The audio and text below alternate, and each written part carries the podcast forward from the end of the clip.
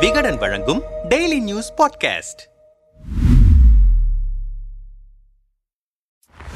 தமிழக அமைச்சரவையில் மாற்றம் ஏற்படவிருப்பதாக கடந்த சில தினங்களாகவே தகவல்கள் பரபரத்துக் கொண்டிருந்தன. அமைச்சரவை மாற்றத்தின் போது புதுமுகமாக டிஆர்பி ராஜாவுக்கு வாய்ப்பு வழங்கப்படவிருப்பதாகவும் சில அமைச்சர்களின் இலாக்காக்கள் மாற்றப்படவிருப்பதாகவும் சில அமைச்சர்கள் அமைச்சரவையிலிருந்து நீக்கப்படவிருப்பதாகவும் அரசியல் அரங்கில் அரசல் புரசலாக பேசப்பட்டு வந்தது. அதுவும் முதல்வர் ஸ்டாலின் வெளிநாட்டு பயணத்திற்கு முன்னதாகவே இந்த அமைச்சரவை மாற்றம் ஏற்படும் என கோட்டை வட்டாரத்திலிருந்து தகவல்கள் வந்த வண்ணம் இருந்தன. இதையெல்லாம் உறுதிப்படுத்தும் விதமாக திமுகவின் மூத்த அமைச்சர் துரைமுருகன் ஆளுநர் மாளிகைக்கு சென்று அமைச்சரவை மாற்றம் குறித்து ஆளுநர் ரவியுடன் பேசவிருப்பதாக சொல்லப்பட்டது. ஆனால் அதை மறுத்த துரைமுருகன் யாமறியும் பராபரமே அமைச்சர்கள் சிலரை மாற்ற முதல்வருக்கு உரிமை இருக்கிறது அவரிடம்தான் கேட்க வேண்டும் எனக்கு எதுவும் தெரியாது என கூறினார். இந்த நிலையில் தமிழக அமைச்சரவை மாற்றம் தொடர்பான அதிகாரப்பூர்வ தகவல் தற்போது வெளியாகியிருக்கிறது. முதல்வர் ஸ்டாலினின் பரிந்துரையின் பேரில் புதுமுகம் ஒருவரை அமைச்சரவையில் சேர்க்கவும் தற்போதைய அமைச்சர் அமைச்சரவையிலிருந்து ஒருவரை நீக்கவும் ஆளுநர் ரவி ஒப்புதல் அளித்திருக்கிறார். இது தொடர்பாக தமிழக ஆளுநரின் முதன்மை செயலாளர் வெளியிட்டிருக்கும் செய்திக்குறிப்பில் முதல்வர் ஸ்டாலின் மன்னார்குடி எம்எல்ஏ டிஆர்பி ராஜாவை அமைச்சரவையில் சேர்க்க பரிந்துரை செய்திருந்தார். அந்த பரிந்துரையை ஏற்று ஆளுநர் ஒப்புதல் அளித்திருக்கிறார். அதன்படி மே பதினோராம் தேதி காலை பத்து முப்பது மணியளவில் ராஜ்பவனில் டிஆர்பி ராஜாவின் பதவியேற்பு விழா நடைபெறும். அதேபோல பால்வளத்துறை அமைச்சர் நாசரை அமைச்சரவையிலிருந்து நீக்குவதற்கு முதல்வர் ஸ்டாலின் பரிந்துரை செய்ததை ஏற்று அவரை அமைச்சரவையிலிருந்து நீக்குவதற்கு ஆளுநர் ஒப்புதல் வழங்கியிருக்கிறார் என குறிப்பிடப்பட்டிருக்கிறது. தமிழக அமைச்சரவையின் டிஆர்பி ராஜா இன் நாசர் அவுட் என்பது உறுதியாகிவிட்ட நிலையில் அமைச்சரவையில் இலாக்காக்கள் மாற்றமும் இருக்கலாம் என்கிறார்கள்.